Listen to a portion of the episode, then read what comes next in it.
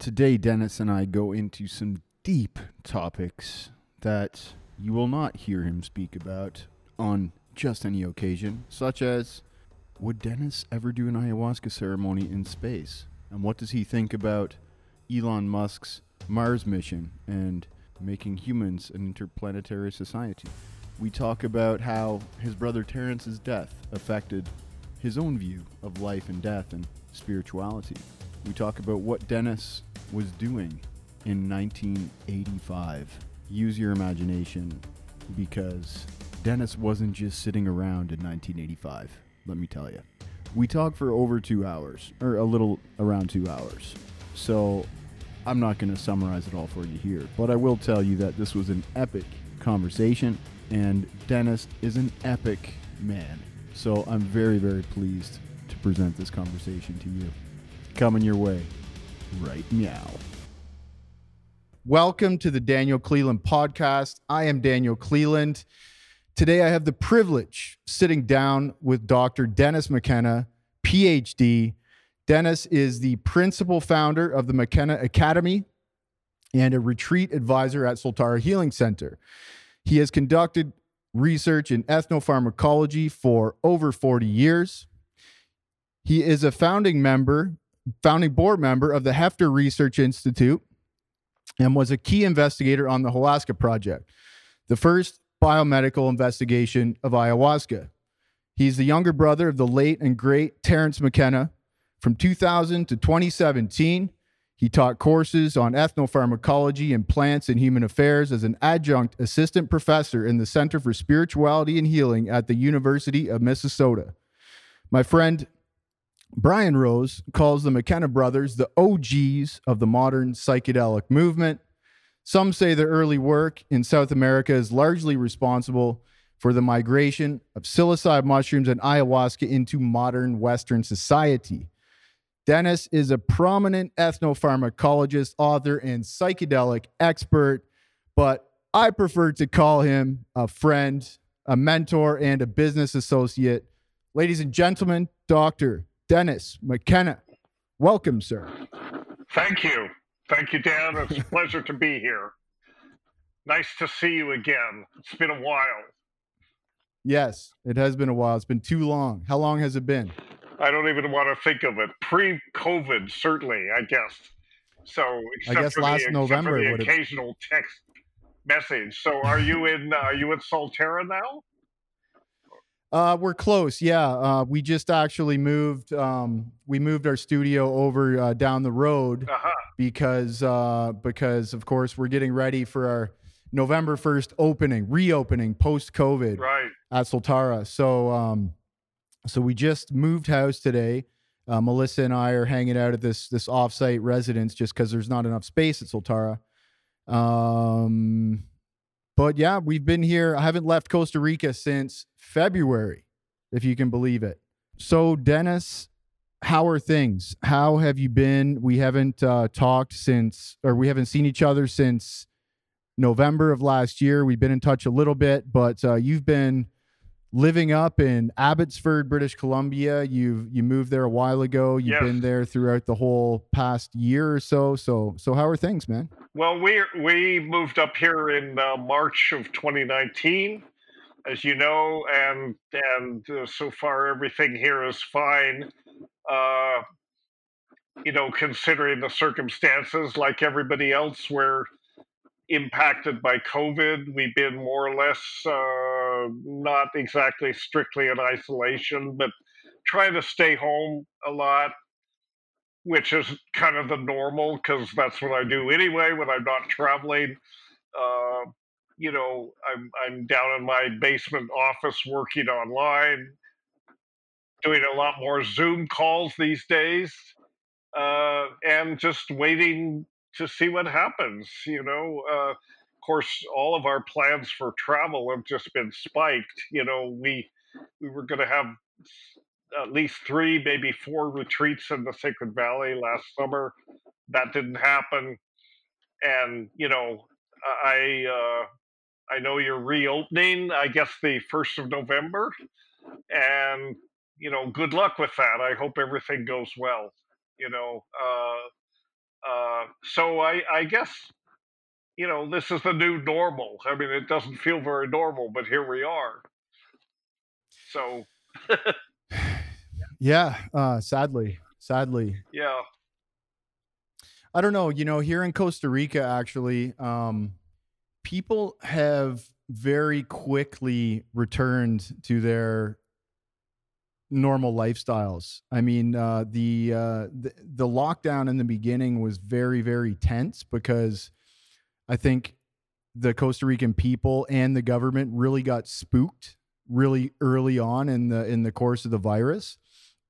And I think when I mean just they they locked everything down when there was just one case in Costa Rica. Like it was immediate and decisive and there was vehicular restrictions, there was cur- nationwide curfews, there were closed borders, uh, closed workplaces, all bars and restaurants closed, all hotels closed, all beaches closed.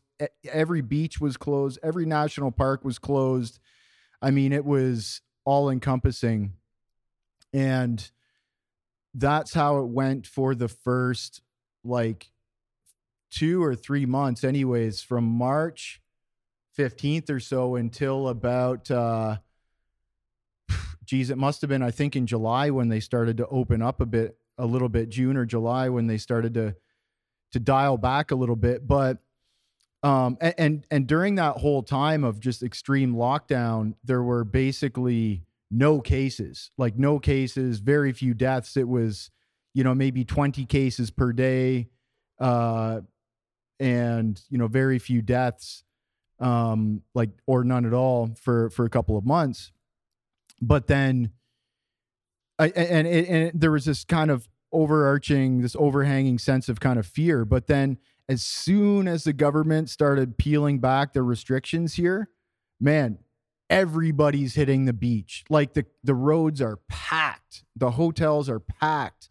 Like the traffic is insane right? It's like people did not forget how to live their lives in Costa Rica. That's for sure. So I wonder, you know, I wonder if it is the really the new normal, eh, or if like, you know, a vaccine comes. I mean, I think the North American societies are a little bit more, uh, you know, waiting for a vaccine. But um, I wonder if like when things kind of slow down a little bit, if people just six months later, everybody just forgets about it.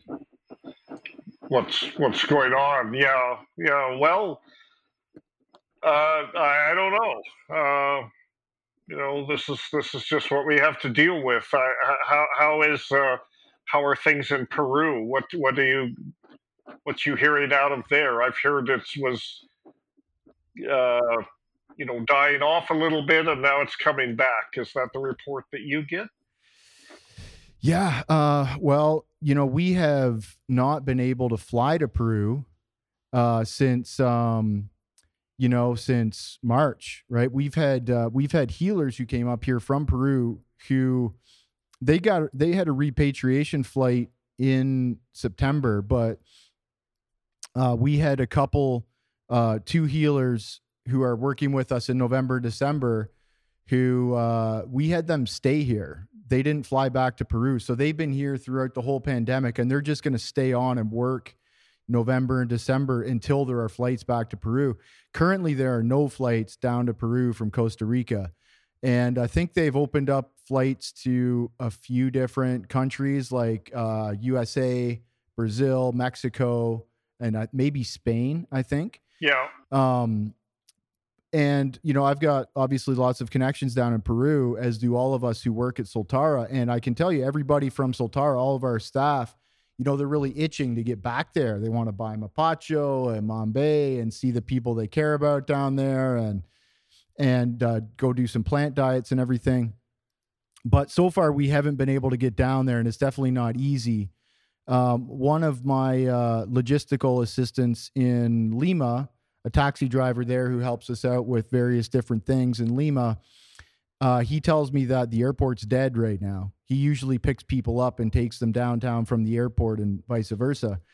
Uh, but uh, yeah, he uh, he says it's pretty dead there. Not a lot of work.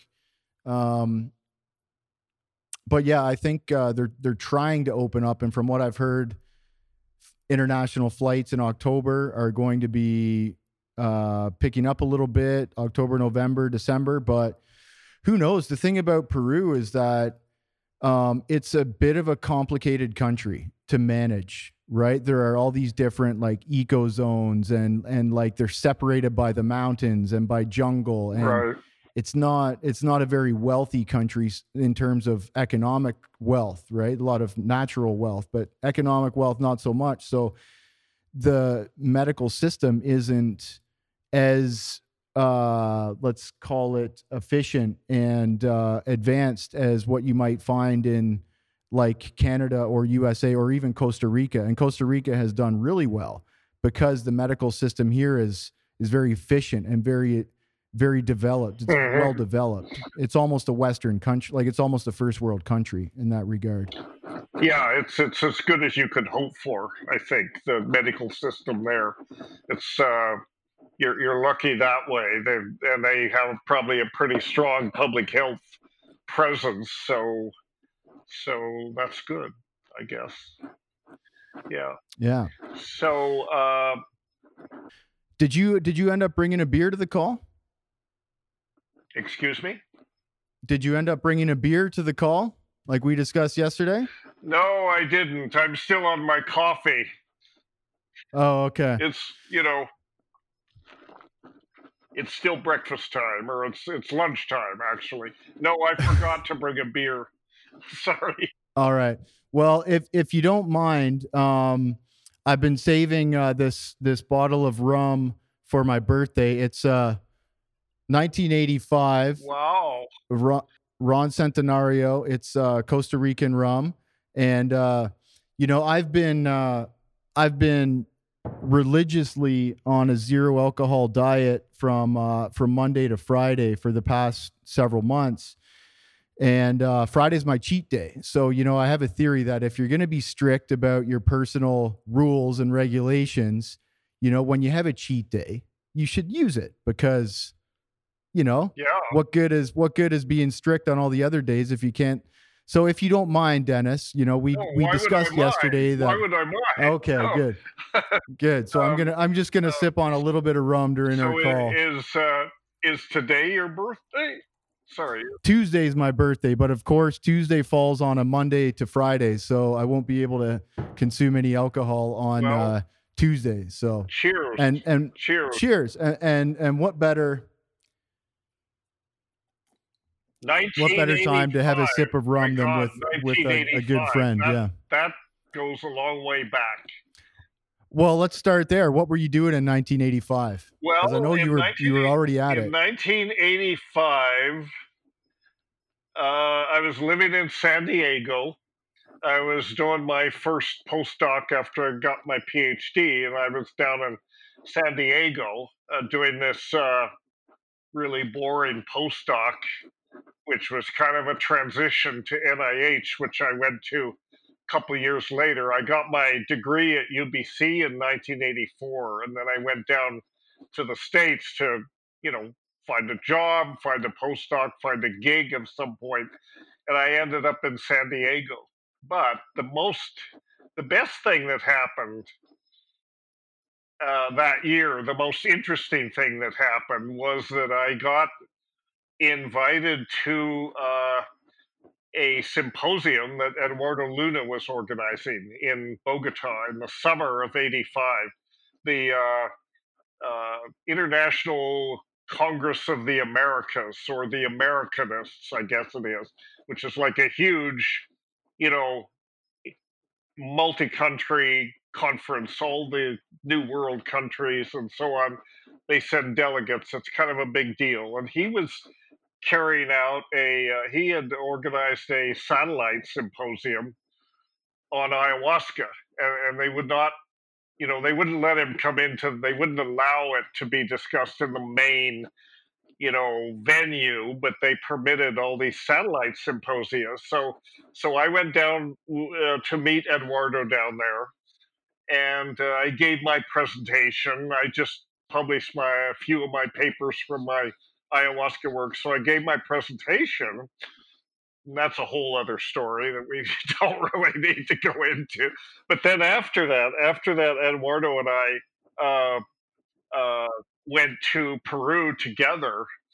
And uh, incidentally, at at, at that Congress, uh, one of the other uh, presenters at, at Eduardo's uh, symposium was Guillermo Arevalo, the Shipibo guy, and he he was there. That was the first time I'd ever met him, and that was before you know his proclivities came out. He was still he was much younger, obviously, as we all were, and was respectable. I was like, you know, this young Shipibo aspiring ethnobotanist and shaman and so on. So so we hung out and uh, at this conference, and then Eduardo and I. Uh, well, the, the the funny part of it was so Eduardo at that time was living, uh, you know, in Florencia, which is, is, where he grew up. Right, he came to Bogota for the conference, and then we visited Florencia after that, and he stayed there for a few weeks, and I went on to Iquitos, and I, I met up with these. Uh, two Iranian guys that I didn't know anything about, but they had approached me in San Diego and they wanted me to take them down and, you know, introduce them to ayahuasca or mushrooms or whatever was available. So I accepted because that was the way to finance the trip, you know. So they paid for my trip and so on. I went to Iquitos and uh, they were there. We were there a couple weeks and we did some ayahuasca, we did mushrooms. And then Eduardo uh, came, joined me later, uh, first in Pucallpa. Uh, he came to Pucallpa because at that time, uh, you know, after after this Iquito Iquitos thing, I went to Pucallpa to reconnect with uh, Don Fidel Mozombite, who was a uh, Kokama shaman who lived outside Iquitos and, or outside Pucallpa. And uh, uh, so Eduardo came down for that and met uh, uh, Don Fidel. And uh, he, he came to Pucallpa because Francisco Montes, who you may know, ha, he now lives in Iquitos. He, he, Francisco years later set up the uh, uh, Jardín Etnobotanico Sachamama outside Iquitos.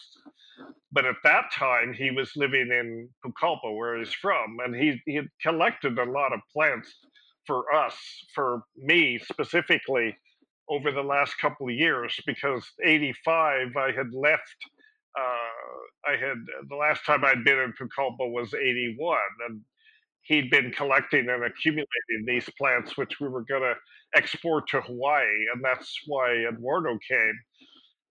But the interesting and memorable thing about that was that uh, in 81, I had connected with Pablo Amaringo, uh, who was the painter, the famous painter. Yeah, the visionary painter, but he wasn't a visionary painter at that time, right? He was he was nobody. He was he was a teacher. He was the the an English. He taught English in the local high school, and this was '81. I'd I'd finished my uh, my field work. I was actually on the way back to Canada, but I'd stopped in Pucallpa and uh, to again to see Don Fidel and and to drink with him and so on. So I was just uh, passing through, and I was in this little village. Uh, I think it was called uh, where Pablo lived. It's called uh, Pueblo Joven Sanchicero or something like that. I was just having a beer in the bar, and uh, this guy approached me, this little man, and said in you know, quite adequate English. Could I buy you a beer? And I said, sure. And that was Pablo Amaringo. So we had a nice conversation. And uh, and and then he mentioned that he was the local English teacher and that he was also an amateur painter.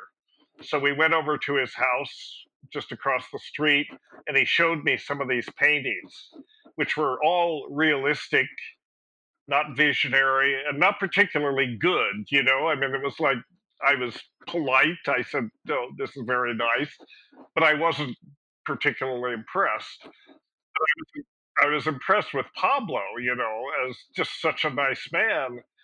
He pulled a bunch of his friends together, and we had a nice concert. Uh, you know, impromptu concert on the day I was supposed to leave.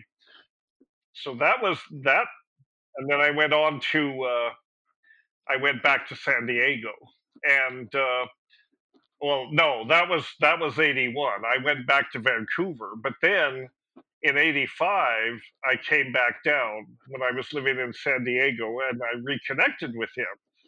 Well, this time Eduardo was there, so I I took Eduardo over to the house to introduce him, and of course, in this situation, with perfect Spanish, you know, which mine wasn't then, and a little better now, but it wasn't very good then.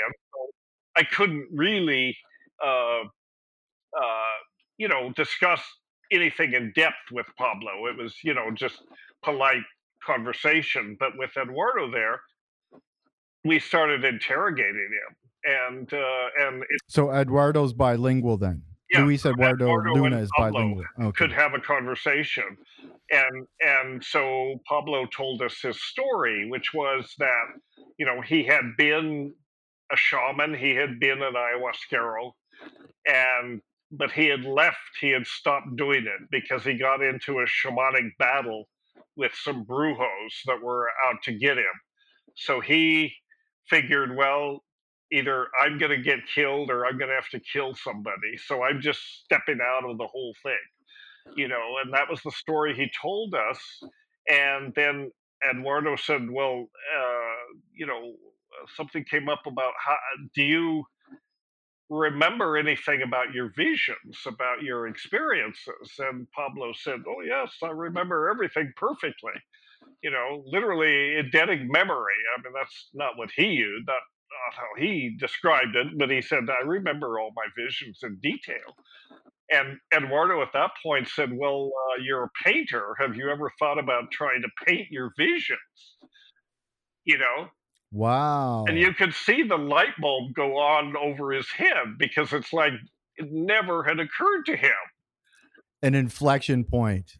An inflection point that would that would uh place him smack dab in the immortal eternal history of the ayahuasca scene of the of the next 20 years or so Yeah, I'm I'm not hearing what you're saying very well. Uh, uh, just saying that that was an inflection point in his history Absolutely, that was that was an inflection point.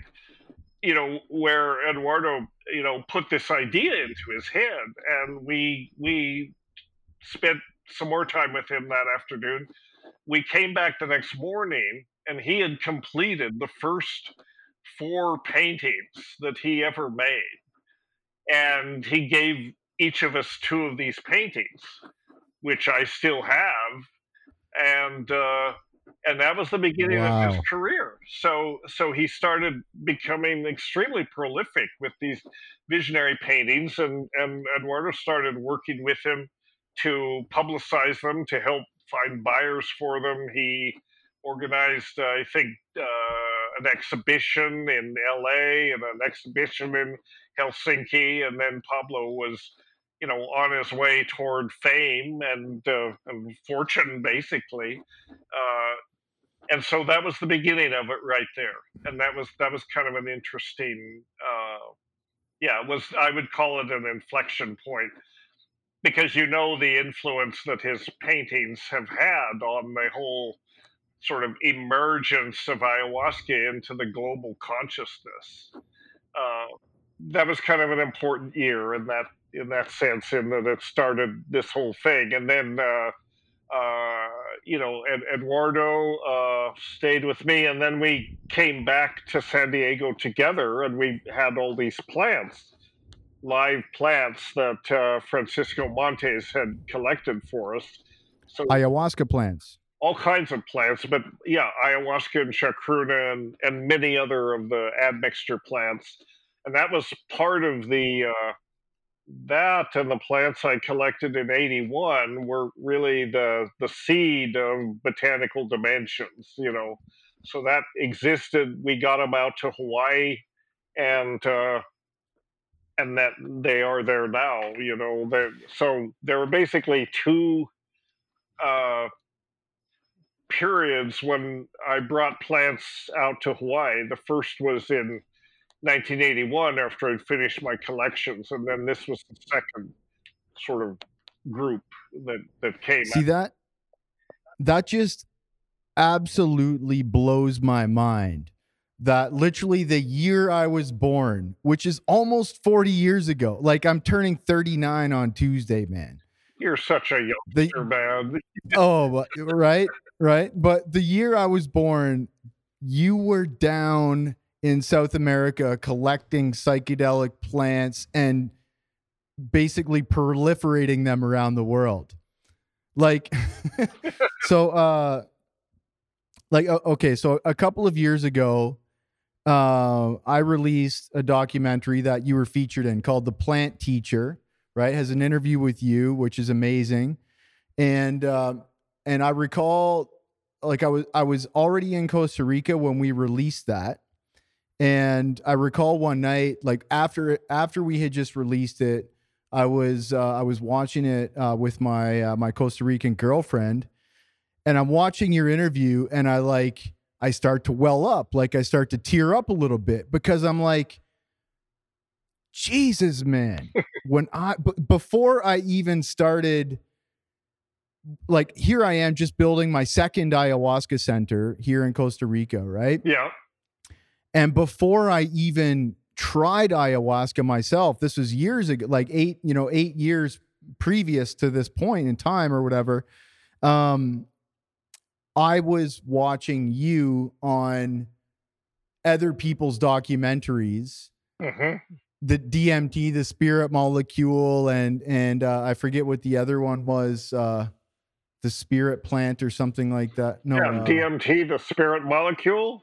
That that one, and then there was another one that had Guillermo uh, Arevalo in it, Vine of Uh, the but I can't- souls. Vine of the Soul. Yeah, yeah. So I remember like like you know, and then you were involved in in this reality sandwich website. So like I was just this like I had no idea about ayahuasca and I start learning about it 10 years ago from you and you know uh actually 10 years ago in November of 2009 I had a big accident and- I was in Australia. I fell off a cliff and like broke my legs and and just massive damage and just really terrible uh, experience of my life. And I spent 40 days and nights in the hospital in Australia.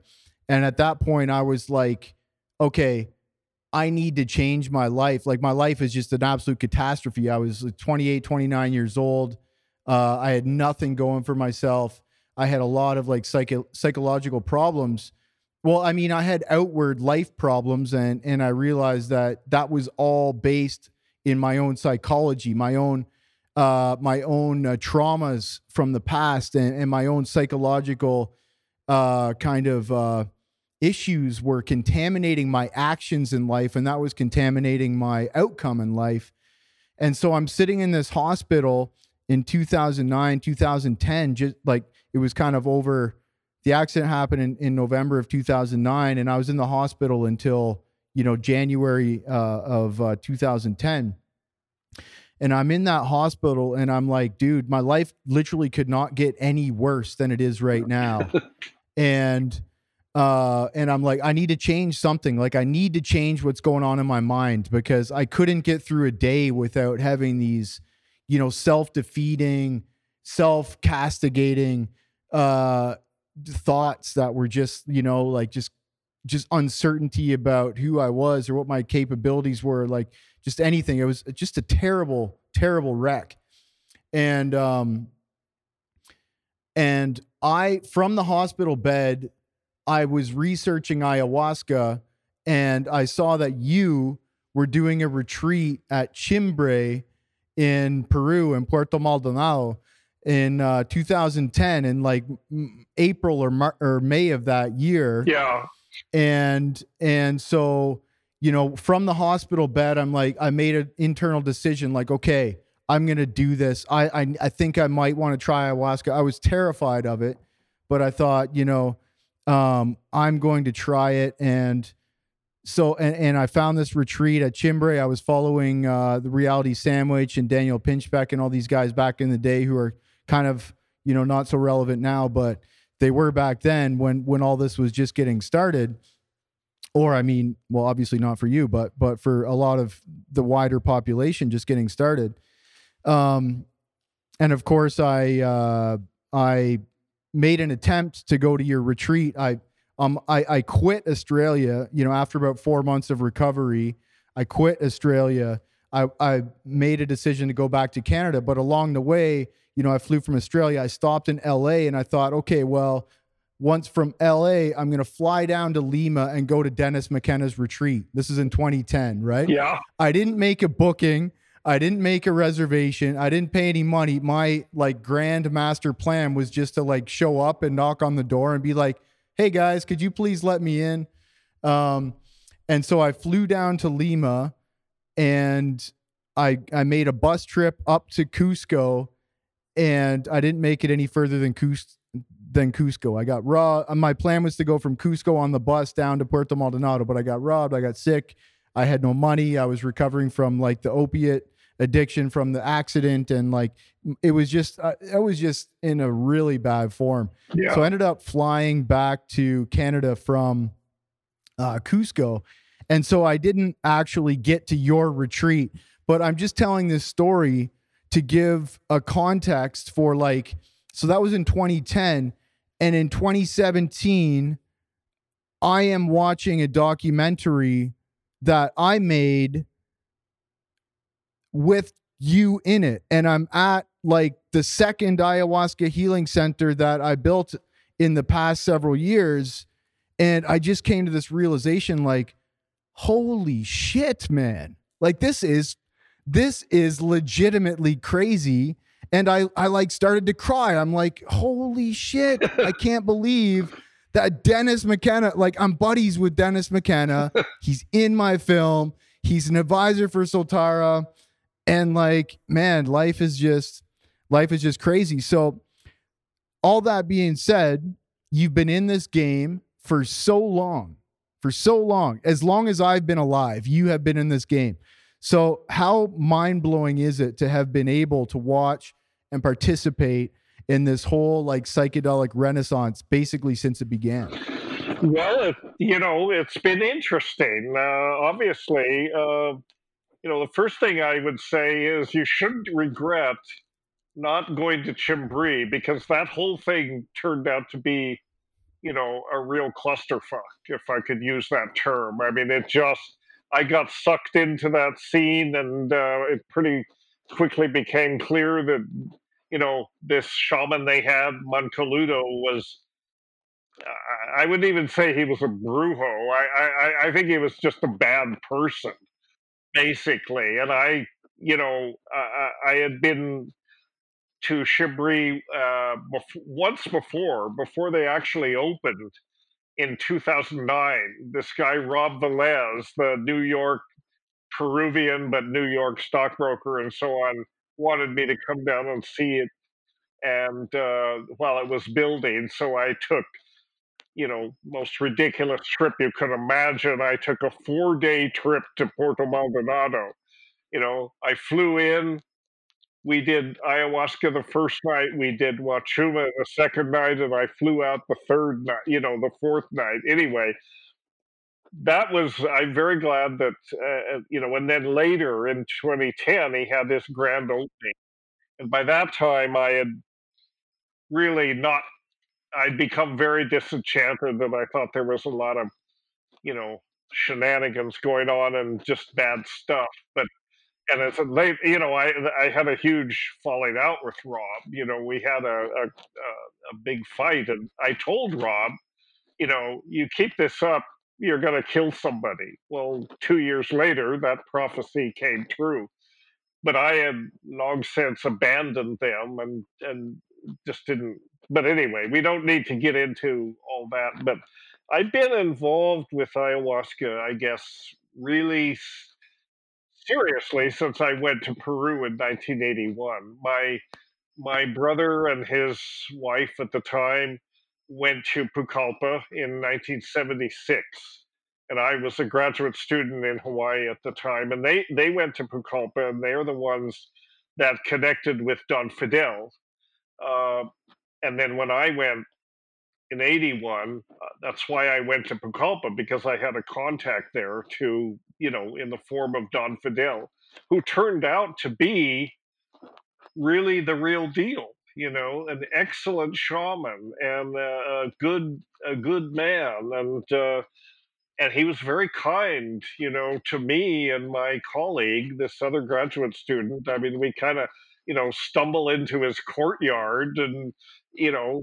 no way to you know I mean, 85, you don't send a text, you don't, you know, you don't use a phone, you just show up. Yeah. And we came to his courtyard and, and to his very humble house outside this village of Pueblo Joven uh, Sanchicero that, uh, that Pablo uh, lived in. And long before I met Pablo, and we just kind of showed up and said, you know, we're here. We want you to teach you, teach us everything you know about ayahuasca you know, in our broken Spanish, and he he kind of looked at us and he kind of smiled and he said, "Okay." so so we ended up. He was our main guy. That's really when I got started. We ended up we did stay with him, but we visited many times and while we were there and took ayahuasca with him and he was you know, kind enough to prepare it for us and let us document all that. And, you know, we could play the whole ethnobotanist thing. Took samples from him back to British Columbia to analyze. And, uh, you know, I really, really regretted that I never got back to him. Uh, I always figured there'll be time time to go back and uh, I never did it. He must have been about sixty when I was when I was there, and then I would hear occasionally uh, that he was, you know, still doing fine and so on. And then I heard he passed away, maybe in uh, around the late 90s or something. So I never got back there, but that's what got me started on ayahuasca was that and the graduate work. And then, you know, I got my degree, and then I got another postdoc at NIH, and uh, didn't really do anything with ayahuasca at NIH. We I had intended to, but it didn't turn out that way. I ended up working on uh, some other aspect of, uh, of psychedelics, hallucinogens. But then in uh, 19 93, I organized this biomedical study of ayahuasca in, in Brazil with the UDV. So that was kind of returning to uh, to the study of it, and I've been involved in it in various aspects ever since, and still am. I, I have to say that uh, you know, like for you, you know, ayahuasca was a tremendous gift for you you know it, you discovered it at a time in your life when everything was just falling apart you know and you were in a very it had already fallen apart. Yeah, it, it wasn't even falling apart. apart. It, it it had fallen apart. It was rock bottom. Yeah it was rock bottom. Well i i didn't discover it that way but i i have to say you know it's been a tremendous blessing for me. And and and, and one of the benefits is I mean, not only have I learned from ayahuasca, hopefully, I've learned from it. Uh, you know, and you're familiar with it, you know what it can teach you, what you can learn from it, which is nothing more than uh, a way to, you know, be a better person. But I, uh, I'm grateful to it not only for that, but also for the sort of uh, places it's taken me, you know, geographically, the people I have met because of ayahuasca, and just this whole world, you know, has been, I have, you know, sometimes I tell people, you know, the most interesting things that have happened in my life have been directly or indirectly because of ayahuasca. so it's been a very uh, it's been a great gift for me, you know, and a teacher not just from taking it, but also from the places and experiences I've had as a result of being passionate about it and encountering many people who feel the same, of which I would include you, certainly. I mean, you, uh, you know, you reached a, a, a point of crisis in your life. You discovered ayahuasca, and then you turned around and, you know, it, you know, it, it was not a casual relationship. You dedicated your life to it. And look at what you've accomplished a tremendous amount you know and uh, i have a great deal of respect for you and the and the challenges that you've that you've overcome you know to create these retreat centers in peru and then that didn't work out. Well i mean it worked out but it, it kind of ran its natural course and then you went to costa rica and you started it up again and then everything is good and then covid comes along and you know so it's been hard. It's been very hard for you um, but you keep going you know that's there's something to be very much admired in that i think you know. Thank you sir. I really appreciate that. One that means a lot to hear you say that uh it really does. I, I really i mean to hear you say that to me uh, is is uh, is very very uh, sweet and meaningful, and I appreciate that.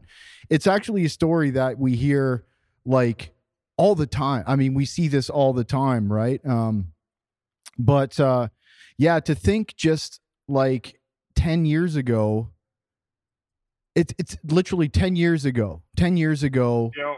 um, I was completely decimated.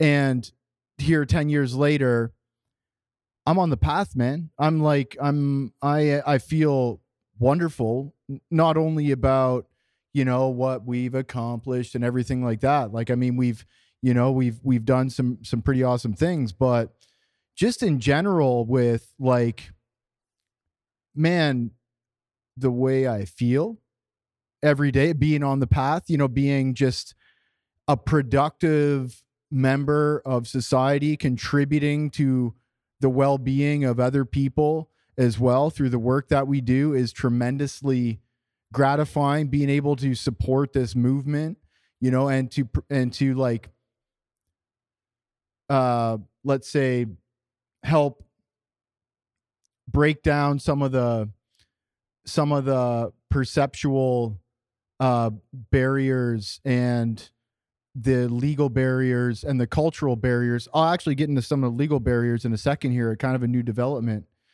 Um, but to to but to be working towards uh, this movement, to be providing a, uh, a a place for people to come and have similar transformational experiences to what I've had and what many of us have had. I mean, most people who who work with us mm-hmm. right? You don't you don't just like you don't go to college for a degree in ayahuasca. Well maybe you know that's becoming a little more normal but the people who generally work in this field have had their own personal transformation with the medicine right. and then work you know work to to provide that for other people and want to continue um working in the field. I actually uh i actually don't drink ayahuasca very often anymore. Uh, you know I, I i I think that's actually a good thing. You know, some people criticize me because, oh, well, you run an ayahuasca retreat, but you don't drink ayahuasca all the time. And I'm thinking, like, well, isn't ayahuasca supposed to work? Like it's supposed to work, right? Right. Like, right. like it's it's a, it's supposed to help you get on the path and help you feel good and help you have good relationships and help you contribute in a positive way to the world. And I mean, dude, I mean, just my the quality of my relationships is incredible. You know, the way I treat myself is incredible. I feel like I have uh, discipline when I want to. I feel like I have freedom when I want to. I never feel like I'm out of control.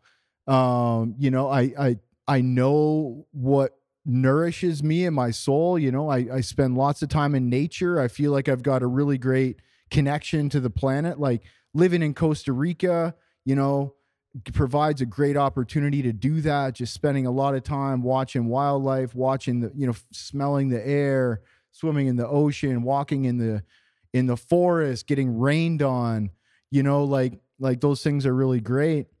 Um, and I continue to take on the maximum amount of challenge that I can in a healthy way. You know, I'm not obsessed. I'm not like a workaholic who's obsessed about achievement or something like that, but I'm also I also recognize that I should push myself and contribute the maximum that I can in a healthy way. So, you know, I feel like ayahuasca has really really helped me get to that into that groove where it's like right I mean it's it's it's a good groove. And and I don't need to keep drinking ayahuasca like every weekend, you know, or every month because what am I what am I doing that for? I've already, you know, it's like when when you go into an ayahuasca ceremony, it's almost like a lecture, Mhm. right? It's almost like a lecture and then you get assigned homework.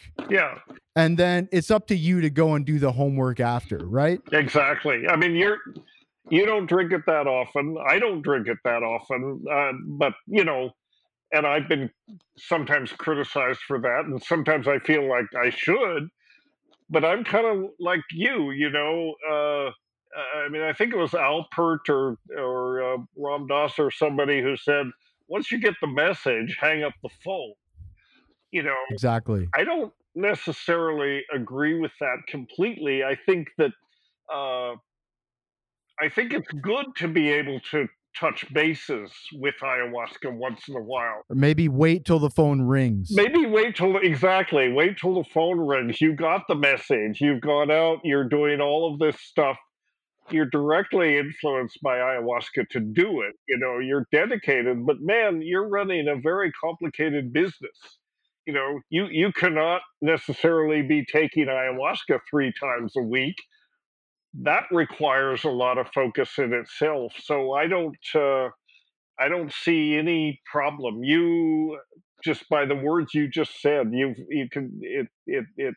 What I get from that is you've internalized the message and you're carrying out the program. And you always have the option to go back and take ayahuasca once in a while. And that's kind of the the place I've gotten to with it as well. You know, it's there and I'll certainly uh, you know, I, I cherish it, I, I value it, but I don't necessarily have to take it all the time.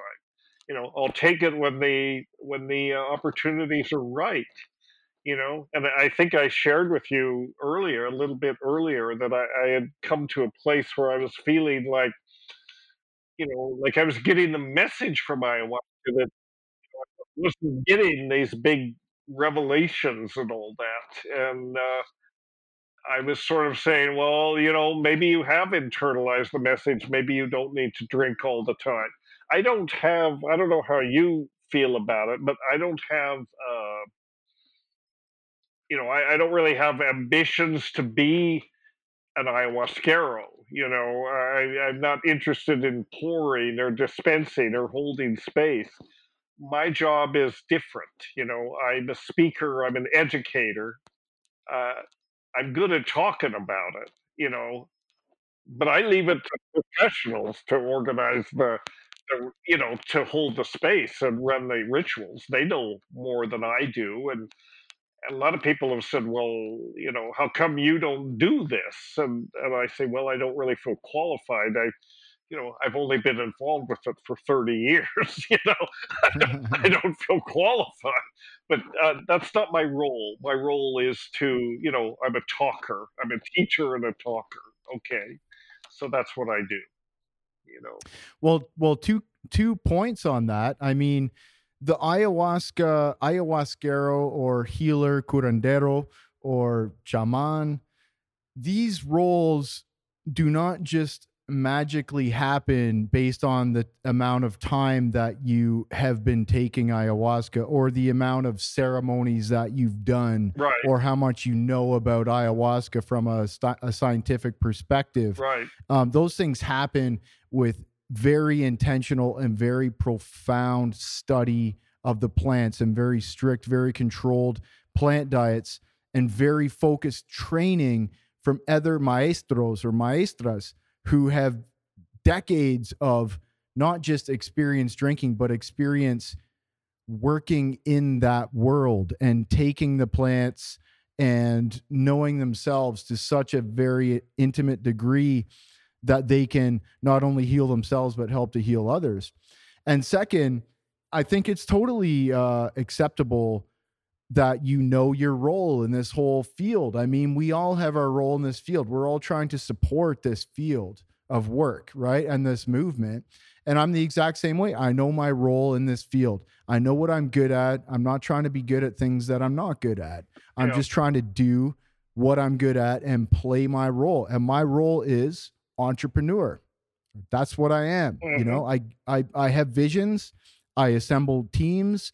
I motivate people. I execute. I get things done, and I am able to use. I would say not to like toot my own horn, but an an exceptional talent or skill at exactly what I do to help build the platform for other people who have put in that time and that effort and that uh, training to learn the actual technique of healing, which is its very own profession. Right. And oftentimes, you know, sometimes those people who are very, very good at the healing work, they're not so good at entrepreneurship right? Entrepreneurship is another thing that is a profession and a and a and a skill set and a talent that takes a lot of time yeah. and effort and trial and error and failures and restarts to really get good at. So working together, you know, that's what I really love about Soltara is that our team, it's like we have the Navy SEALs but everybody it's like if you if you look at a battalion of the navy seals whatever they call it it's like you have one guy who's on the machine gun you have one guy who's on the radio you have one guy who's a medic you know you have one guy who's a sniper. And like all these different roles within the battalion or the fire squad that result in one single deadly force but not everybody does everything it's like one person does one thing and it's all in the name of providing, you know, maximum effectiveness as a team? Yeah, I think I think exactly. Running a, a, a operation, a retreat center like you do, it is definitely a team effort, and you need good people, and that's you know you are you, you know you have this talent you know you are a leader and you attract good people uh, you know, and I admire you very much for that. I think Soltara is one of the best run retreat centers that I've ever had to do with, and uh, and and you know, uh, I think a big part of that is that there is a you know there's an ethical basis to it. You know, you're not just you're an entrepreneur, but you're not out to you know profits over everything else. You know you realize that there's a deeper level to this mission that you're on and and so you know you're not like blinded by the uh the prospect of making money there's probably easier ways to make money you know 100% especially based on yeah. you know as a result of this yet last year which has been you know very uh, very rough for you, but here you are, you're persisting. So I, I hope it comes out of that. I, I hope you get through that and Soltara, you know, continues to be healthy and we're all in a period of transformation here. I mean, I think 2020 you know it's been a hell of a year i mean it's it i think we'll look back on 2020 as the year that uh well, basically the world ended. The world as we know it ended. And I think that what is to unfold after that we're now living through that and uh, i think it's i think it's going to change a lot of things you know uh, and and for one thing uh, you know uh, unfortunately from from your point of view in terms of your business i think that uh, people will not there won't be so much travel You know, I mean that, and that's that's a problem when you're running a retreat center in an exotic country. It might seem that way, but we have seen an incredible response and an incredible enthusiasm to our uh, opening in November. I mean, we have uh, we have sold out weeks in November. We have people are are for this type of work. See, this is not just random travel. This is not just a random, you know, all inclusive week in Mexico Right, at a, right. a you know six hundred dollar a week resort or something like that. Like this is not just trying to get out of the country for lack of a better thing to do. People are guided to what we do, right? People people want to come and and do what we offer have these profound experiences have therapeutic experiences and especially now with all the trauma that has originated in 2020 right? I mean this has been this has been a traumatic year. If you didn't have trauma before 2020 you certainly have trauma now that you have to deal with right? But but yeah i mean we were somewhat concerned but but at the same time um i was always optimistic that we would recover and there were always uh very very positive signs that we would recover. And i you know i'm very very excited and happy to say we did have many concerns but uh you know we we placed a bet on november 1 you know back in july we said we're going to open november 1 and uh you know we're just hoping for all the other chips to fall like Right. uh you know in, in time for that. So they have i mean uh costa rica announced that all flights to the united states are open as of november 1 uh canada just announced that they're going to eliminate the mandatory 14 day quarantine upon return in exchange for uh, rapid testing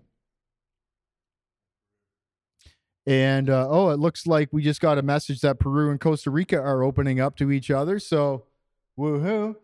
Um, and also, um, Costa Rica is eliminating the the 72 hour PCR test regulation before coming here. So the the world is moving again, and you know there's definitely a segment of the population that is more concerned about COVID because the fact is that the risk profile is different for different people, Yeah. right?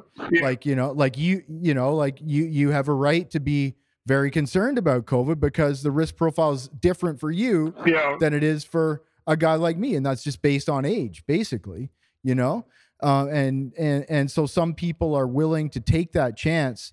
And not only we're willing to take that chance, but we're willing to overcome all of these other hurdles that were placed in the way by the governments like you know you have to somehow find a you have to somehow get a PCR test and get your results back within 72 hours of of checking of landing in Costa Rica. Yeah. So, you know, that's like you can't you just can't do that everywhere. Like there are some places where you can't do that. So, you know, we've had people who couldn't come. They were booked, but they couldn't come because of that. Um, but like the fact that throughout November and December, when everything's just starting, the gears are starting to roll again. The fact that we have had a very uh a very encouraging response and we've got sold out weeks like even you know you announced that you weren't able to come and visit us in december because of covid concerns obviously which is totally justified um and we also uh you know uh we lost dorian for uh november as well. So just like you know within the last kind of month or six weeks we found out we had a month of like basically no bookings between mid-november and mid-december. But they're filling up. Like it's like it's you know i was worried but they're filling up. And especially now that the flights are lifted.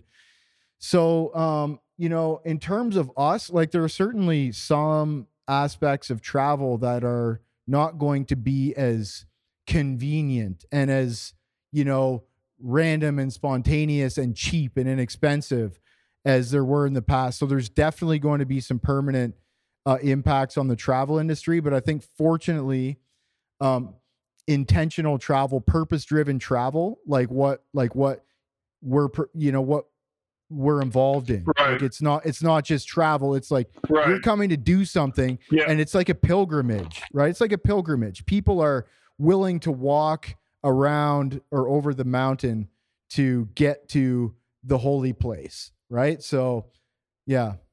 Well, that's good. I mean, that's that's very good. If you can, I think that things are going to start opening up after the first of the year. Did I hear you say that Canada's about to lift their their quarantine re- requirements? Uh, Yeah. Yeah. I saw an article in the Toronto Sun yesterday, uh, sent to me by a friend of mine who, um, yeah, they, they, they, they said that, well, the airlines and the airports and basically every Canadian travel related business has been begging the Canadian government to get rid of this mandatory quarantine because it's not just like a suggestion, right? It's like when you return to Canada from another country, they threaten you with a five or seven hundred fifty thousand dollar fine yeah, and jail time, and they literally force you to like you can't even go outside for a walk around the block. It's like you are forced to stay in place for 14 days. They call you every single day. hmm They email you. If you you don't pick up the phone, they send somebody over to your house to make sure you're there. This sounds a lot like fascism to me, and it's really, really worries me. And you know, I, I don't want to get into the controversial opinions I may have about COVID and the government's response, but um, that is really, really extreme. And so, because that's so extreme, and I mean, you didn't come. That was one of the main reasons why you didn't come down. Even if you weren't super worried about COVID, you wanted to have Christmas with all of your friend, with your family. Your daughter's coming up there, right? right, right. So, like, you didn't want to have to go back and quarantine for 14 days and have the Canadian government breathing down your neck, making sure you're not talking to anybody, making sure you're not walking around the block, you know? Um, and so that was just basically decimating the Canadian travel operators' uh, business, Yeah. right? Like Air, Air Canada, WestJet, uh, all the airports, just ghost towns. So they had been pleading with the Canadian government for some time um, and uh, finally, the the Canadian government approved rapid testing that can be done in airports. So um, so people coming off the planes get tested in some facility, then they get released as they test negative. Uh, if they test positive, they have to quarantine or or something like that. But I believe they're doing a uh, I believe they're doing a test run in either Toronto or Calgary and then uh, they're going to roll it out uh, nationwide if that uh, if that works out well. Well, so so it is. Yeah, I have. I mean, for one thing, I don't want to, uh, you know, have to quarantine when I come back, and and then the other the other thing is, mm, you know, I'm really invested in not getting COVID if I can avoid it because I have this. You know, I'm a geezer. I'm an old guy. Of course, I have yeah. this intuition that it's going to be hard on me, so I'm trying to you know, just avoid getting it. But it looks like things are going to open up, and you know, there's there's travel I'd like to do. I'd like to come to your retreat in you know in in uh, January if that happens, uh, and then I would need to get down to Peru pretty soon and see what's going on there. Not necessarily to do an event, but just to to check it out. So how how are you dealing with? Uh, you know you have groups coming what do you do do you have a way to socially distance everybody or you just you just Well, we're testing everybody, so everybody at this point um, is is required to do a PCR test before they travel, yeah, and we we've also we've also set up a um a system here with uh, one of the the best hosp- probably the best hospital in Costa Rica, CIMA, um, to uh, we're we we we had to ask everybody to come in two days early so they could get a COVID test upon arrival as well. So as you know, everybody stays at the Wyndham out by the airport, and um, so we have a room set up there. We have we we're working with the Wyndham, and um, and so a representative of the hospital will come out to the Wyndham on the, every Friday. So we start every retreat on Sundays. So every Friday at noon, we leave. We leave. The bus leaves at noon on Sunday. So every Friday at noon, we're doing PCR tests of the whole group. So we have the Wyndham people coming and doing a PCR test of the whole group and just making sure that everybody tests negative twice before they get on the bus and come here. Even if they're here, uh, we do have protocols on site to um, to uh, improve sanitation and you know not super strict social distancing, but I mean we're pretty much social social distance dis- distanced the majority of the time. For example, in the Maloka, everybody sits two meters apart, like the spacing between the mat. Yeah. They're all two meters two meters apart. We're going to use disposable individual cups rather than the traditional kind of sharing the ceremonial cup. So you're not going to be, you know, drinking out of the same cup as everyone else. We'll just increase spacing in the Maloka where it wasn't already sufficient. And the majority of the time, you know, people are outside. So that has been stated uh, Mhm. as as a factor that makes a difference. And also, you know, um, UV light has also been proven as a factor that that uh, limits the lifespan of the virus, right? Or hmm um, so starting in November, you know, this is basically the beginning of sol- of summer in Costa Rica, and as you know, as you're quite well aware, the summertime in Costa Rica is very sunny and very hot and very Right. dry, especially where we are. So Right. um so you know this kind of all this outdoor space and you know you're not really com- you're not really packing anybody inside any really enclosed buildings even the restaurant is open air the the star deck is open air the maloka is open air um, the only time people are ever really together in a room uh, that in an enclosed room is when they're in their actual rooms together you know and, and we've also removed the quad suite so we now only have two people maximum in a room. So all the rooms are now singles or doubles.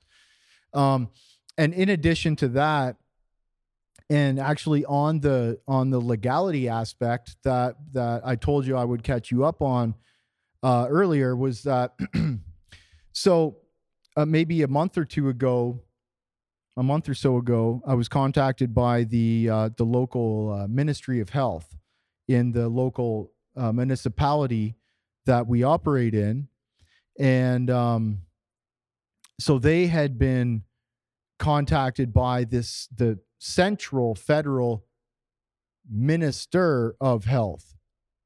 The minister of health from the federal government had been reviewing soltara. So you Uh-huh. know we're here in Co- we're in costa rica. Um, we did we did kind of an exhaustive legal study before we opened this company and made sure that there were no laws prohibiting ayahuasca in Costa Rica, although there's no real national patrimony like you have in Peru, right? Right. So, um, so you know, we we saw this as a gray area, but no specific reason to fear for our legal uh, safety, right?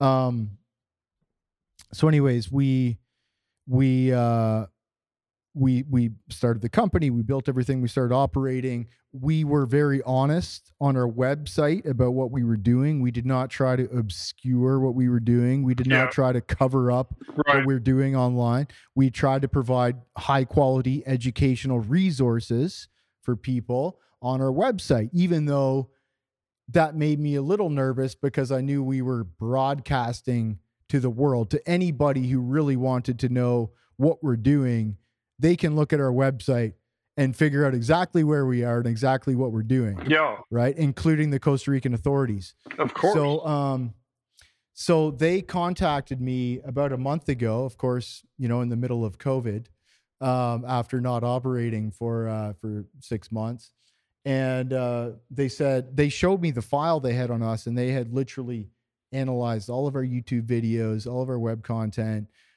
uh, you know, everything, our personal social profiles, everything like that. And they concluded that we're not breaking any laws. We are not illegal, but we're working with an alternative therapy. So, what the government asked us to do is just formalize, even though we have been working with doctors uh, stateside, uh, actually, one of whom is here right now. Uh, we've been working with doctors and psychologists stateside for the intake process to make sure we screen, you know, anybody who might become problematic with the medicine or for for whom the medicine might be problematic. Right. And um, and so, you know, all of our intake information is in English and everything like that. So the Costa Rican government reached out and basically just said, okay, you guys are not breaking any laws. You're cool. You can do this here. Um, but we would ask that you hire a Costa Rican doctor just to clear everybody, clear Uh, everybody before they go in there and before they leave, and to translate your intake forms into Spanish. So we have, we basically just know uh, what's going on with everybody. So we've hired uh, a local Costa Rican doctor, and officially we are basically permitted uh, by the federal government of Costa Rica to off to operate. That's fantastic. That's great. You know, uh, I mean, I think it's been forced upon you by COVID to a certain extent, but that's that's something you wanted anyway. I mean, you don't have to you don't have to be underground or, or anything anymore. You can, you know, you've got the uh, the federal government knows what's going on, and they know that you're responsible, and they you've hired this doctor, so now you can operate out in the open. And, uh, I think Soltara must be an exception. I mean, there are other retreat centers there that are operating. I I don't follow them. I don't know how well they're doing in these times, but you're gonna come up. Uh, you know, you're gonna you're gonna do fine. You know, you're gonna come up. The ship will be upright, and you're not gonna sink. You know, and you're going forward. So that's that's wonderful. That's really Well, I attribute that to um, the Navy SEALs I work with. You know, it's it's really um, I I just play a small part in this whole grand scheme of things, but uh, man, um, the people in this orbit, in the Soltara orbit, really humble me, including yourself. You know, um, and and all the people that that help make everything happen. It's it's absolutely incredible. But not to keep talking about Soltara. Um, so recently in April, we celebrated the life of Terence McKenna because he passed in April of of 2000. Right, your brother, your older brother. Uh, we celebrated uh, we celebrated his life, and you guys did a you guys did a, a conference. You did some kind of symp- was it a symposium of something? I know Paul Stamets was involved.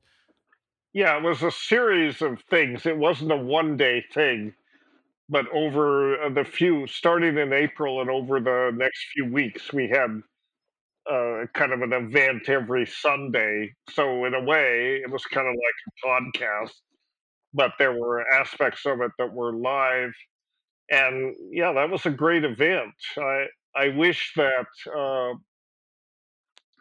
you know we we used Crowdcast for the web platform, which is not necessarily the best, but that that's what we used. We had we had ten thousand five hundred people registered for that thing at one point, and I I I wanted it to be free. It was free access. I didn't want to, you know, be cashing in on Terence's legacy necessarily. Now I kick myself if we'd asked everybody to kick in a couple bucks.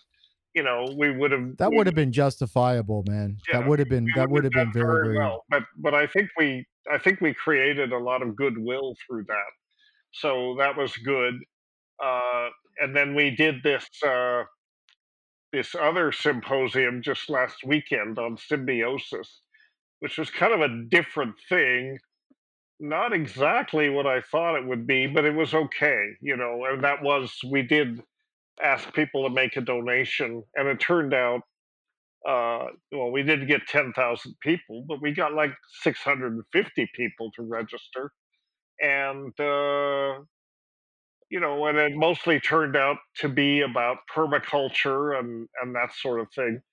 And it was fine. It was, it was not, uh, well, uh, you know, a lot of people worked very hard. We made these connections in Australia with uh, this uh, symbiotic life, this uh, Anneliese uh, Hoorn, very well known in the permaculture area. So it was a good symposium. But I think also, you know, as we do these, like when we did the thing in April, COVID was just really getting people's attention. And we were supposed to do that retreat or that event. We were going to do it in San Francisco with the San Francisco Psychedelic Society. So we we had to cancel that and we thought, well, let's just go online. So we did. We were one of the first to do that. Now everybody's doing it, you know, so the competition yeah. space is a lot tighter. And For the webinars. Yeah, the webinars. I mean, any one weekend or any one day, you have a lot of webinars to choose from. Like this weekend, for example, the, the plant spirit medicine, the, the what is it, uh, spirit plant medicine conference in Vancouver is happening, and that's been an on that's been an actual physical conference for you know a good 10 years this is the first year they they've gone virtual you know so that's happening this weekend but there are three or four others that you could choose from. So you know and i i spend so much time on zoom you know uh, i mean i i there's only so much time you can spend on zoom right? I well, mean like it, like it sucks the soul dan i mean yeah. I mean, you just you become a zombie or something. So i'm, I'm going to make a very brief like 10 minute appearance at that conference and i I may look in on one or two of the talks, but this symposium conference last last weekend, you know, uh, because I was I, I had to be there like six hours a day for two straight days. I don't I don't think we want to do that anymore. We're not going to do right, yeah. multi-day symposia. I think an afternoon is probably about as much as you can get away with. And uh, and also well that's know, the podcast model is maybe better, you know, like we're doing because you can post, yeah. people can watch them whenever they want. That's my argument against the new normal is that people just don't want to be, you know, you might as well plug yourself into the matrix, right? Um, people don't want to be just sitting in front of a screen all day long. So that's why I think people will very easily forget the fear of of uh of not being together. But um so how did like how did um, how did Terence's passing affect your your view of life and death? Well, uh, yeah, you mean twenty when it happened, or twenty years later, or both? Yeah, I mean, like how how uh how strange is it to lose a brother and not just not just a brother but such a prolific public figure who who left such a legacy? Well it's it's very difficult you know it was difficult because we were very close. And uh you know i still miss him uh a lot but then i and you get reminded of him very often. Yeah all the time you know i mean he he's achieved this sort of weird immortality, you know, in the sense that he's he's become a ghost of the internet. You know, he's all over YouTube. Uh, he's very much there. He's still part of this conversation that really he's been having with his fan base since since the late 80s and because he was so far ahead of his time you know you you you look into some of his some of his uh, talks that are posted on YouTube. I mean, it's very relevant to the times we're in right now. That it, it, could have been recorded yesterday in terms of its relevance to what what is going on now. So he's very much uh, alive in that sense. And personally, to me, uh, you know, he's alive. I feel close to him you know, I think if you have a loved one, a sibling, or somebody uh, like that, I think I don't know if there's an afterlife, but I think that people live on in the memory of the people that of their families, you know, and that's a certain kind of uh, survival after death. I mean, I, I, my mother died 50 years ago. She died in 1970. So what is it? More than 50 years ago. Yeah, 50 years ago. I mean, I still miss her almost as much as Terence in a certain way. So he's very much alive. It was really a, you know, it was really a blow to lose him and it's uh, I think it's different. You know, when when you when somebody like that who is you know he was a minor celebrity at least he touched a lot of people's lives he was very much beloved you know and i think the community we were all made very sad when when he when he died you know and we lost somebody great uh, but at the same time, we have his legacy, and his legacy lives on in the in the uh, you know in the material that he left behind. You know, his books. Well, many people didn't even learn who Terence was until after you know after he passed away.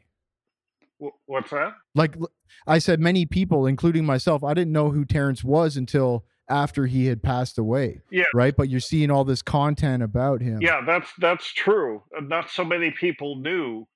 Uh, you know, and and like a lot of the people that uh, you know, I, I go to conferences or I interface with people who say, you know, your brother changed my life. Everything I've learned has been because of him, and so on. And I'm like, what the hell? You were in diapers when Terence was at at the peak of his career, you know, and now these young people are rediscovering it, you know, and I'm sort of a, and I, I, I don't know if I'm jealous exactly, but it's like, you know, he's more famous than I am, and he's been dead for 20 goddamn years.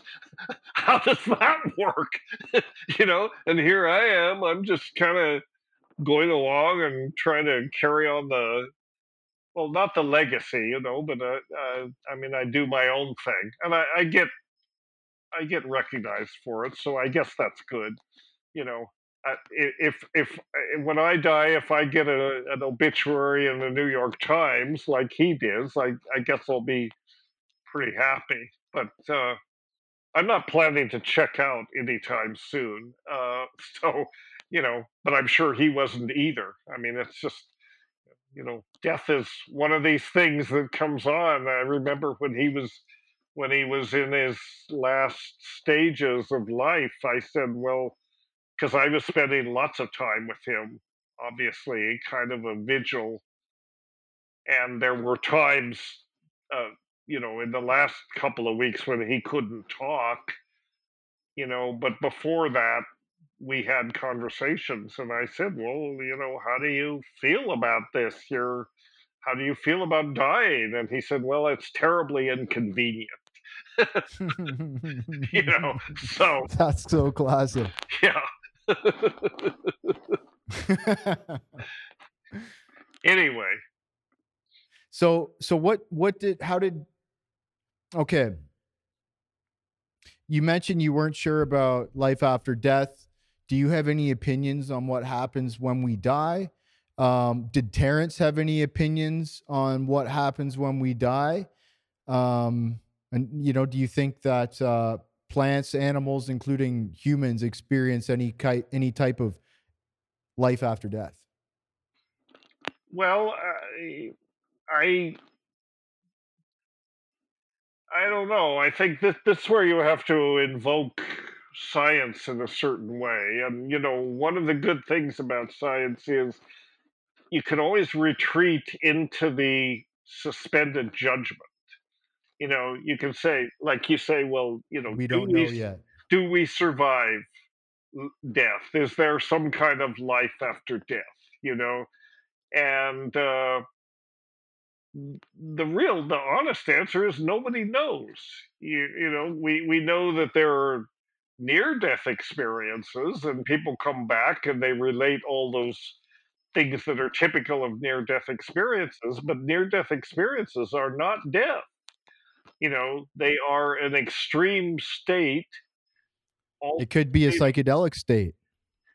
May probably do involve the production of endogenous psychedelics and DMT, but it, it's definitely you know, dying is probably one of the most stressful things that you can do other than being born. And it's gonna, it's gonna, internally, it's gonna change your neurochemistry and it may induce things like DMT, endogenous DMT, which tend to show up in states of high stress. You know, so near death experience and the DMT experience are very similar, as you know, and they may actually involve similar neurochemistry. But can you can you extrapolate that to death itself? I don't know. I, I don't know.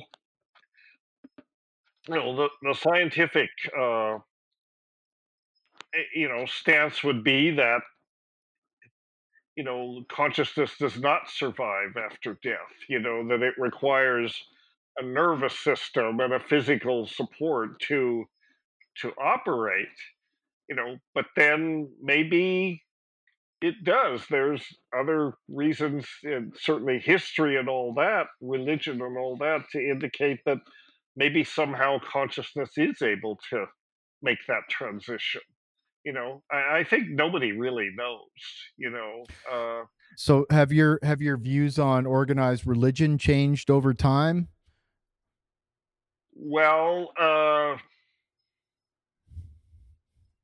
I, I don't know where you want to start counting from, but well, just, yeah, I don't have much use for organized religion as such. I I uh, which is uh, different than the spiritual traditions or your own, uh, you know, spiritual practices. I think that organized religions are mainly about power and not so much about helping people save their souls, whatever that is. I think a lot of it is about telling you what you're not supposed to do, and more importantly, what you're not supposed to think.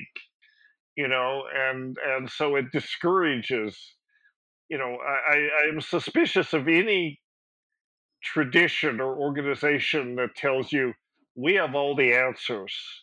All you have to do is follow us, accept the doctrine. You can turn off your mind. You can stop wor- worrying about this stuff, and it'll all be good because just have faith. Well, I think faith uh, is an impediment to understanding, you know, and I think faith encourages you to stop asking questions and i think when you stop asking questions you you stop learning i think we i think we have to learn to live with uncertainty and and i think there's just certain things that we're you know we just are probably not going to know you know I, I don't think even when you die and after you die i don't think it's all it's like even if you survive death in some way, it's not necessarily okay. Oh, now I get it. Oh, it was all about that. You know, you may be just as confused after you die as before you die. You know, and we're all, uh, in that sense, we're, uh, you know, we're, we're curious monkeys. We're trying to understand the cosmos. We're trying to understand our place in it and we're working with insufficient data uh, perpetually you know so it's okay to say we don't have the answers we don't know enough you know and and i think that's something that you know i i i think that that that's a good thing to internalize that lesson i think that science itself is a uh, you know sometimes a bit too arrogant they forget scientists should remind themselves all the time how little we know. I mean, science understands a very tiny slice of reality, and it understands even that incompletely. So there's no place in science for arrogance because, you know, but you see a lot of arrogance in science, you know, and you see certain uh, individuals who say, "Well, yeah, well, science has this all figured out. We pretty much we pretty much know what is going on." And my answer is, "No, you d- don't know shit. You don't right. know very much at all." And of course, we have ayahuasca, which is always there to remind us, you know, to kind of slap us upside the head and don't don't get, you know, don't forget how little you know and uh, just just keep the question open. And and i think that's a good thing because i think i think uh,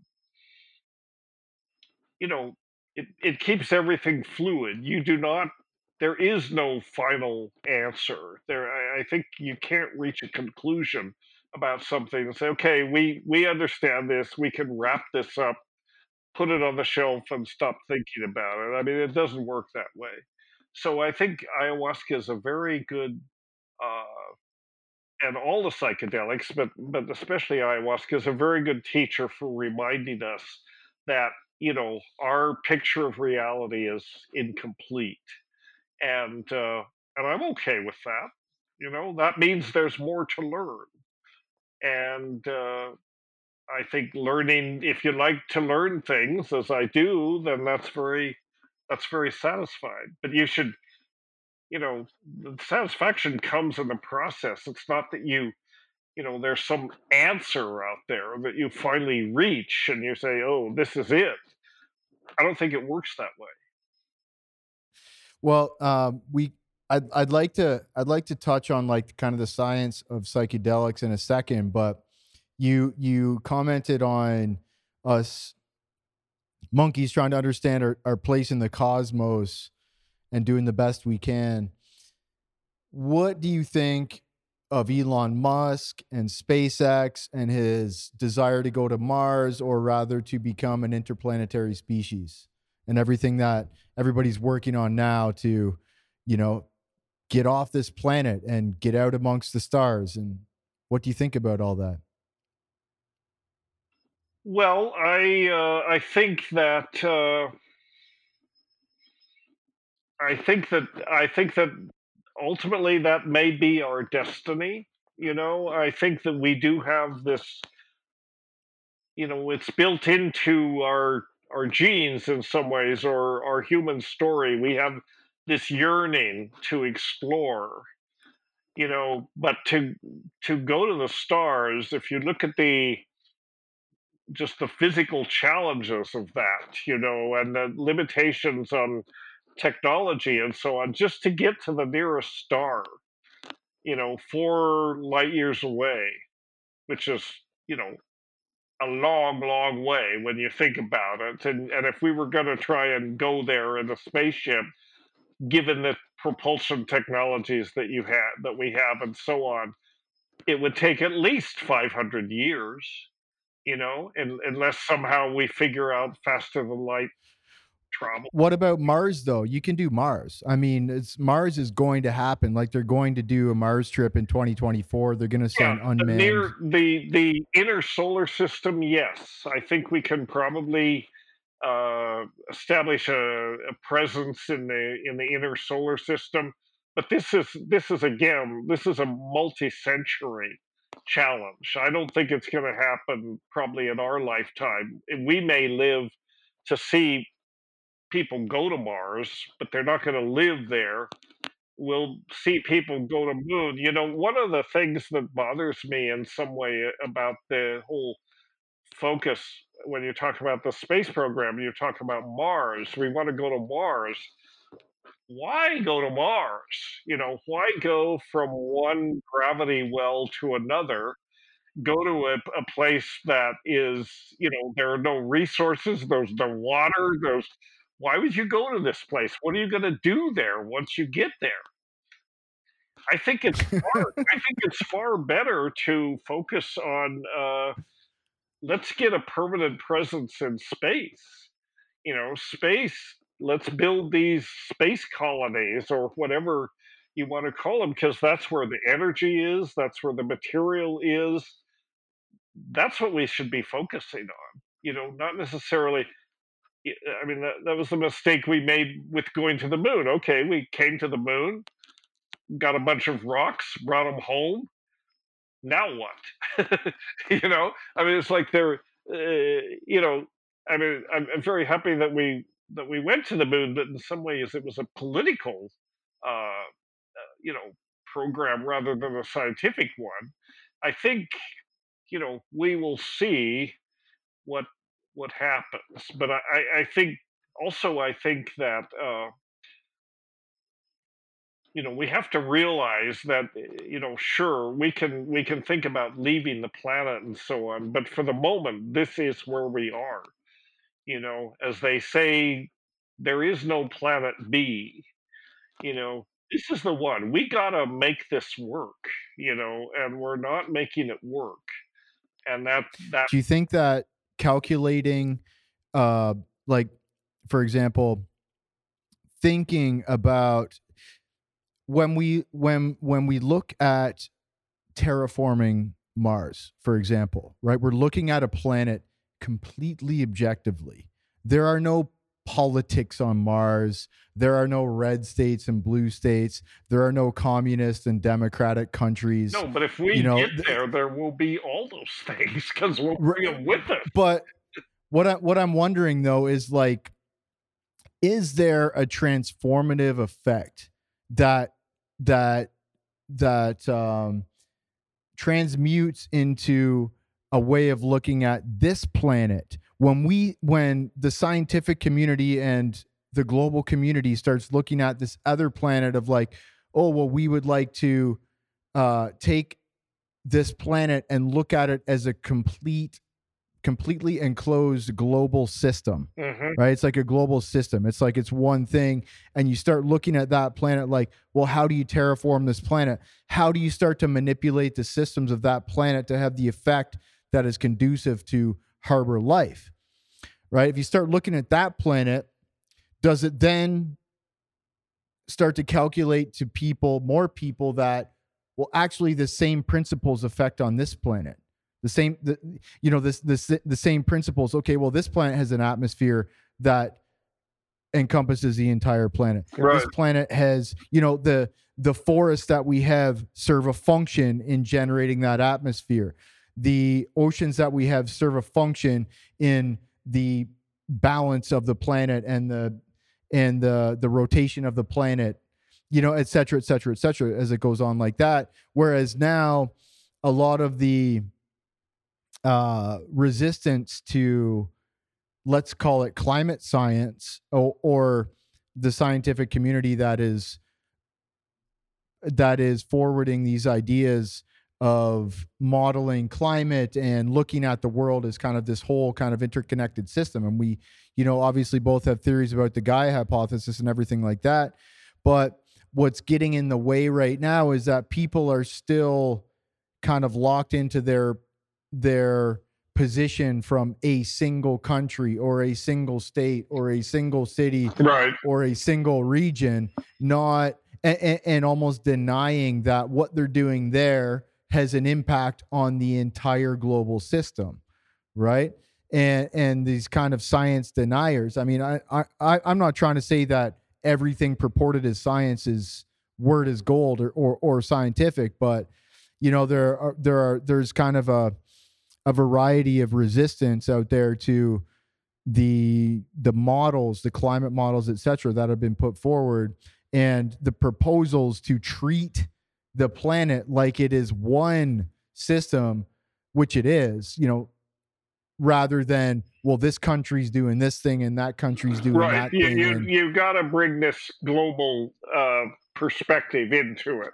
You know, saving the planet should be, as you say, a planetary effort. All the nations, all the people on Earth should get all hands on deck to help save this planet because we've all got to live there. And going to Mars might help, or even putting colonies on the moon because it helps reintroduce that global perspective into it. But I think before we can think about, uh, you know, terraforming Mars, which is possible. we should terraform Earth. Yeah, let's terraform Earth so far, and and we We're have, already like 90% of the way there. what's that? We're already like 90% of the way there. We've got Yeah, a huge head start. All we have to do is optimize optimize the terraforming of Earth to be like just a garden paradise. Exactly, and and so far our track record is not good. I mean, we should be terraforming Earth. That just um, that just amounts to, you know, making sure it works, making sure all the planetary systems work and stay into equilibrium.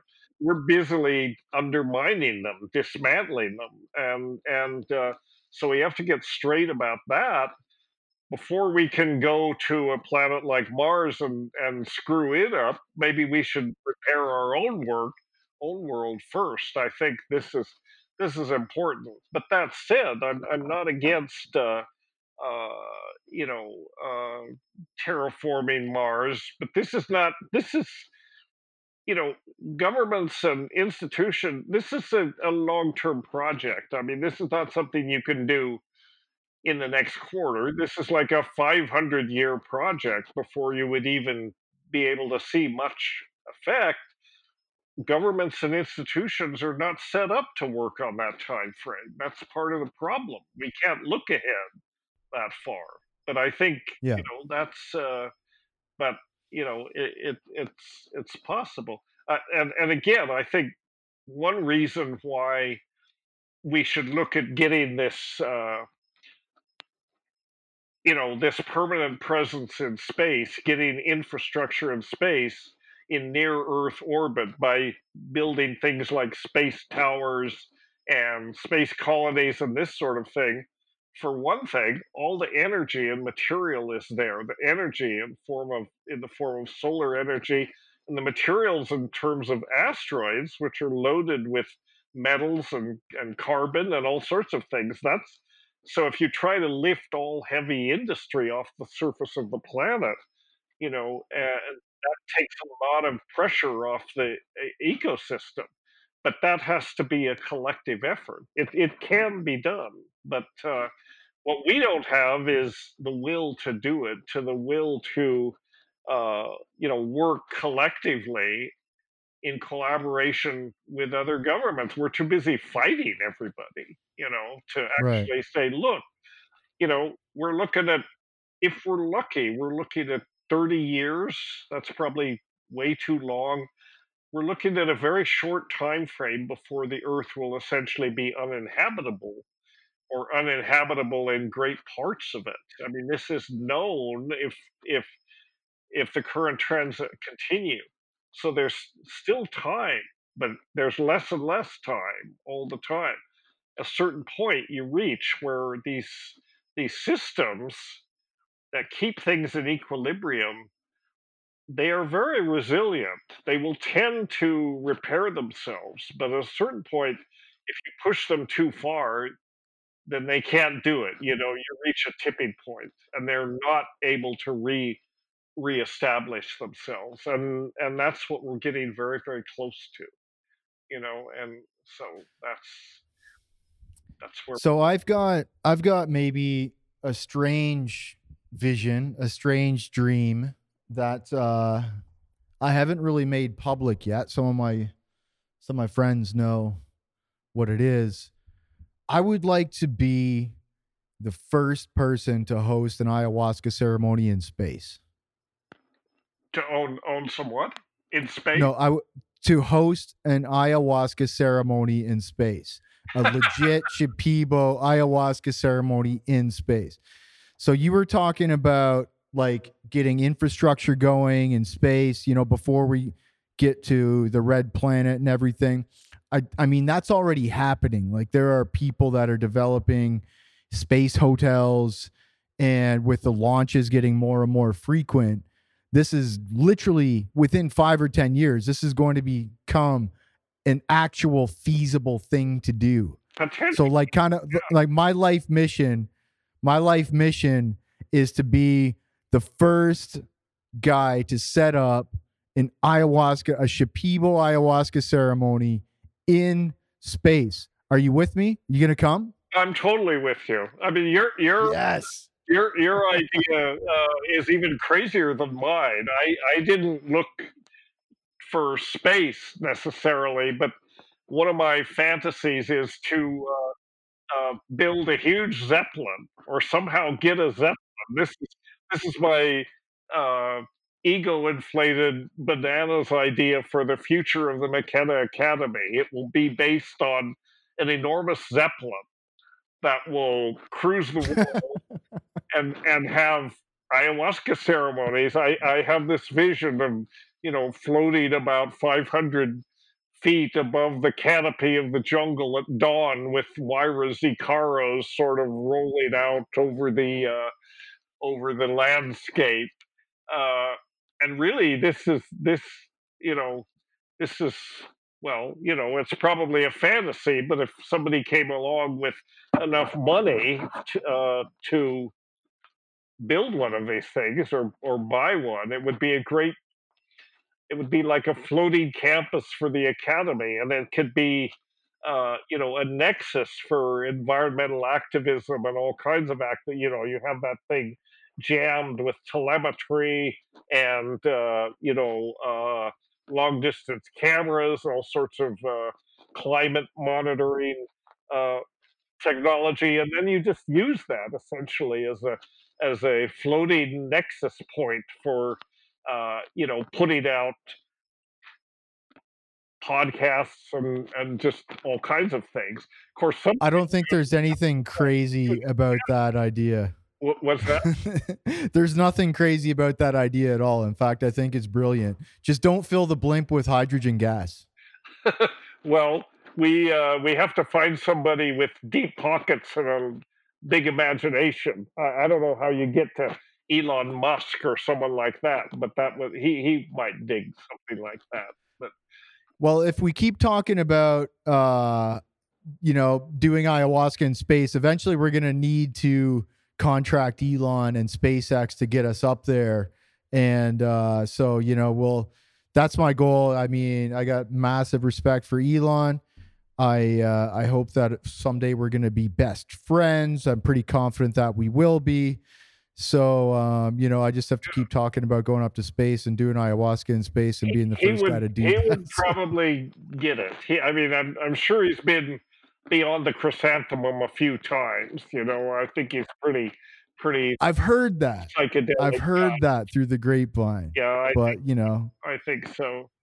Uh, well, I, I so let's so let's end on the McKenna Academy. You touch on the McKenna Academy. You have a bunch of ideas.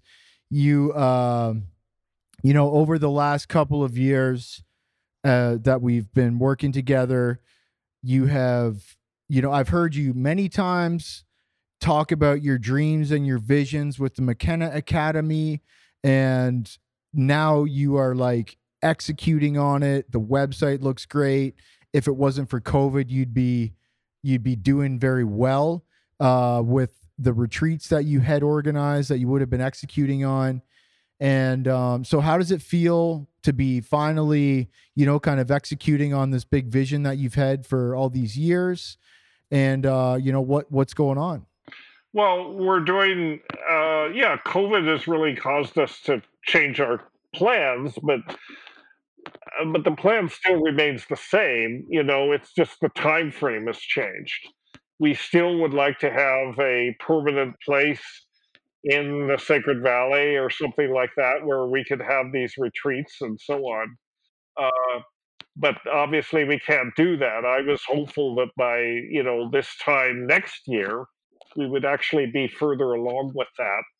And it may still be, it may still happen. You know, I've made connections with a lot of people with with resources, and they're interested in acquiring this place down there. And for many of them, uh, you know, a few million dollars is not such a huge, such a huge uh, amount. So we'll just see what happens. You know. Uh, what what was what would be then the you mentioned the UNAP project. Um, what's uh what is there anything lastly you'd like to state about the McKenna Academy and where you're going or, or how do people participate? How do people get in touch with you?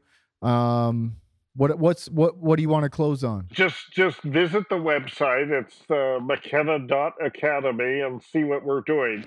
We've got resources there. We've got events. We've got links to interesting things, and uh, you know we have plans for for events in the future. And uh, we're just trying to operate in this virtual environment as much as we can we've always wanted to have a strong web presence, and so COVID's kind of, you know, all of a sudden that becomes the priority. But we're still hoping to be able to uh, do retreats or or conferences or whatever, you know, in not necessarily in I mean in South America, but also in other places.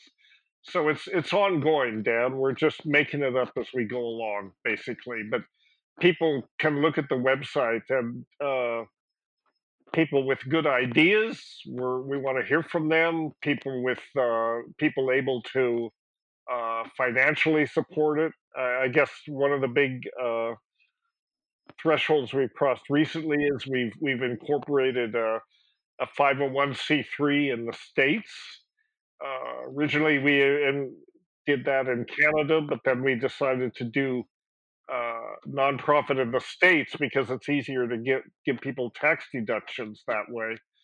And we're just uh, continuing, and that's what we're doing.